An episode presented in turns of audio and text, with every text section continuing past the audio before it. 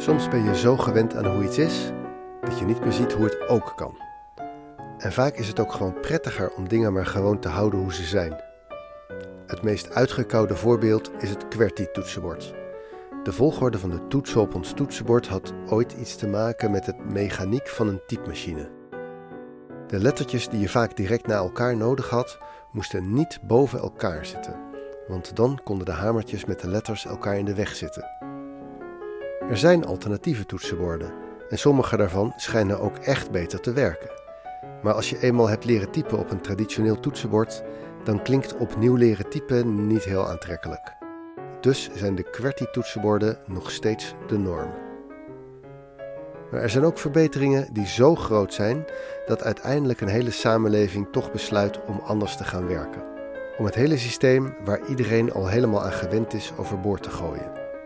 Zo'n stap was de decimalisering. Van getallen, van geld, van afstandsmaten. Maar om de een of andere reden is het met onze tijdrekening nooit gelukt.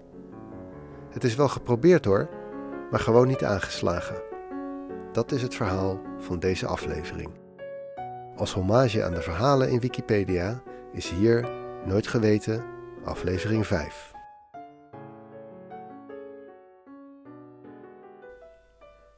Getal 10 is bijzonder. Een 10 op je rapport is het hoogst haalbare. Winnen met 10-0 is toch anders dan 9-0, enzovoort. In bijna alle culturen tellen mensen eerst tot 10 en beginnen daarna weer bij 1. Dan noem je het aantal keren 10 erbij.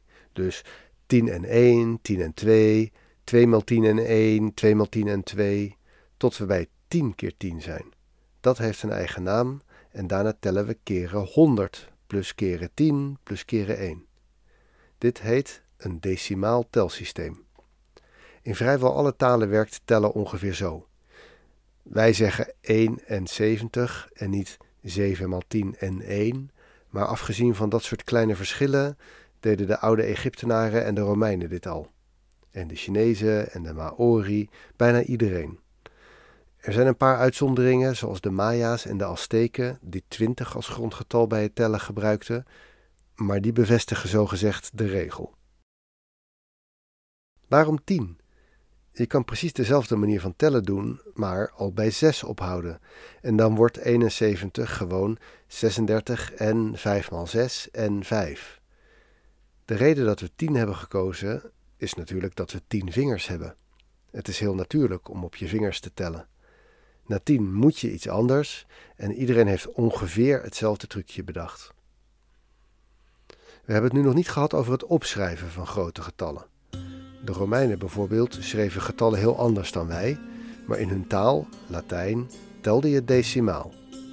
Daarom hebben ze speciale tekens voor de getallen 10, 100 en 1000. Maar pas in de 5e eeuw na Christus werd in India de manier bedacht waarop wij nu getallen opschrijven. Waarbij het verschil tussen 1, 10 en 100 niet een ander teken was, maar hetzelfde cijfer op een andere positie. Eigenlijk precies hoe we dat in taal altijd al deden. Voor de lege plekken hadden ze wel een teken nodig, dus vonden ze ook meteen de nul uit. Een briljant idee. Ineens kon je waanzinnig grote getallen opschrijven. En je kon er ook heel handig mee rekenen. Probeer voor de grap eens twee grote getallen bij elkaar op te tellen met Romeinse cijfers. Geen wonder dat dit Indiase systeem uiteindelijk in de hele wereld populair werd. Boekhouders en handelaren in Europa leerden deze getallen van Arabieren en Perzen die het weer uit Indiase geschriften hadden. De verbetering was gewoon te groot om te negeren.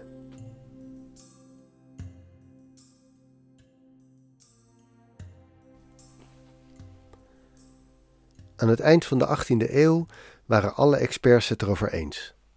Er moest maar eens orde en eenheid komen in het stelsel van maten en munten. Wat was het probleem? Bijvoorbeeld de Nederlandse gulden was niet zoals nu verdeeld in 100 centen, maar in 20 stuivers.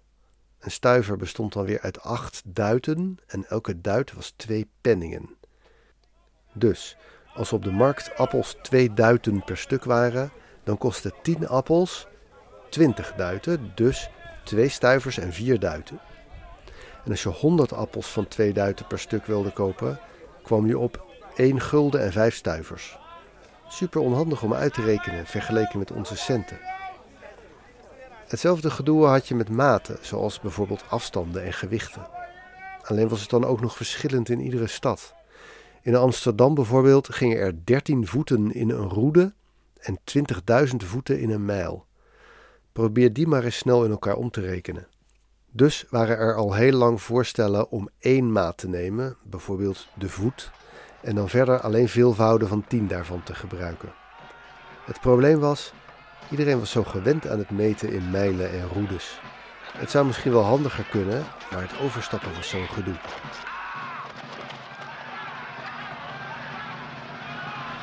En toen kwam de Franse Revolutie. Die ga ik hier verder niet uitleggen, maar in ieder geval was plotseling alles wat oud was meteen ook verdacht en was er ruimte voor het beter en anders maken van alles. Al vrij snel na de revolutie werd een commissie van wetenschappers aangesteld die het perfecte moderne systeem van maten moest verzinnen. Het systeem waar ze mee kwamen was grotendeels het systeem waarmee wij nu nog werken. Het definieerde de meter, de kilogram, de ampère en zo nog een paar. Het slimste en meest onderschatte deel ervan was dat de commissie voorstelde om geen andere maten te verzinnen voor grotere of kleinere afstanden en gewichten, maar met standaard voorvoegsels te gaan werken. Zo kwamen we aan de kilometer en de centimeter. Ook voor geld werd een nieuwe eenheid bedacht, de frank, en dus ook de centifrank of centime. Superhandig. 1 appel 3 cent, 10 appels 30 cent, 100 appels 3 frank.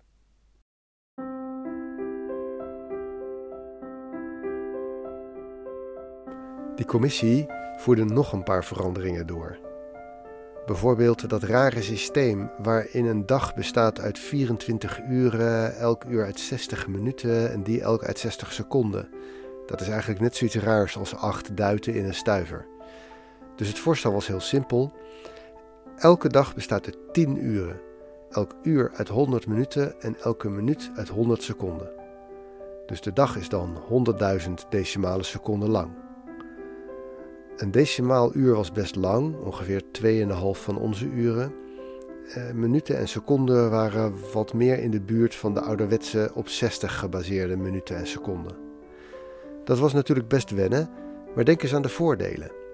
Stel dat een knipbeurt bij de kapper 13 minuten duurt, dan knip je dus 10 klanten in 1 uur en 30 minuten. En je kan ook gewoon met gebroken getallen rekenen. 3,5 uur is gewoon half 4.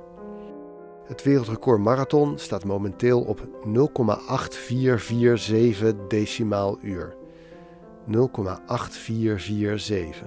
Dat is dus 84 minuten en 47 seconden. Dat komt neer op 4,877 meter per seconde. En dat is dus 48,77 kilometer per uur. Dat soort omrekeningen stelt ineens allemaal niets meer voor. De basis van de decimale tijdrekening was dus de dag. Dat is slim, want de lengte van de dag kan je niet zomaar veranderen en het dag-nachtritme is gewoon te belangrijk om te negeren. Een minuut was dus eigenlijk een millidag. Een perfect systeem. In de show notes staat een link naar een foto van een klok uit die tijd met een wijzerplaat met maar 10 cijfers. De wijzer ging maar één keer per dag rond.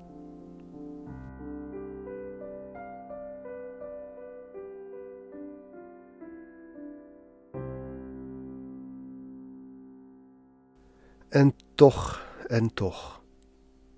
De meter en de kilogram veroverden langzamerhand de hele wereld. Ponden, onzen, morgens, schepels, het zijn allemaal nostalgische termen geworden. Sinds de Britten in de jaren 70 overstag gingen, is er niemand meer die zijn munteenheid in 12 shillingen of zo verdeelt. Alles met getallen is decimaal geworden, behalve de tijd. Binnen anderhalf jaar na de invoering van de 10-urige dag werd het weer teruggedraaid.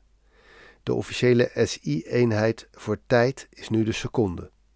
De ouderwetse seconde, gebaseerd op een dag gedeeld door 24 gedeeld door 60 gedeeld door 60. De invoering mislukte. Voor een deel vanwege de kosten. Klokken waren dure apparaten en die moesten nu allemaal vervangen worden. Wat ook niet hielp, was dat je voor het maken van een afspraak op een bepaald tijdstip twee partijen nodig hebt. Een slager kan zelf beslissen dat hij voortaan zijn prijzen in kilo's voert en zijn klanten moeten er maar aan wennen. Als je een afspraak maakt om vier uur middags, is het nog best lastig omrekenen hoe laat dat is op je decimale horloge. Daar waren dan omrekentabellen voor nodig, maar je kan je voorstellen hoeveel afspraken in die tijd op een hopeloze manier mislukten. Kortom, iedereen bleef gewoon lekker in 24ste en 60ste tellen. Niet makkelijk, maar je hebt het al geleerd. Een soort QWERTY-toetsenbord. Dit was een aflevering van Nooit Geweten. In de show notes vind je links naar verschillende Wikipedia-lemma's waarop deze aflevering gebaseerd is. Alle muziek die je hoorde is gespeeld, geproduceerd en soms ook gecomponeerd door Kevin MacLeod. Links naar alle stukken vind je in de show notes. Research, productie en presentatie door mijzelf, Teun Duinsteen. En natuurlijk door al die duizenden die bijdragen aan Wikipedia. Nooit Geweten is beschikbaar op alle grote podcastplatforms, zoals Spotify en iTunes. Als je wilt helpen, laat daar dan een review achter. Voor vragen of opmerkingen heb ik tegenwoordig een Twitter-account. Apenstaartje Nooit Podcast. Helemaal aan elkaar. Als je graag een donatie wil doen, doe dat dan aan de Wikimedia Foundation, de stichting achter Wikipedia. Iedereen die internet gebruikt op zoek naar betrouwbare informatie zou toch eens per jaar een klein bedragje moeten doneren. Het is een donatie aan jezelf.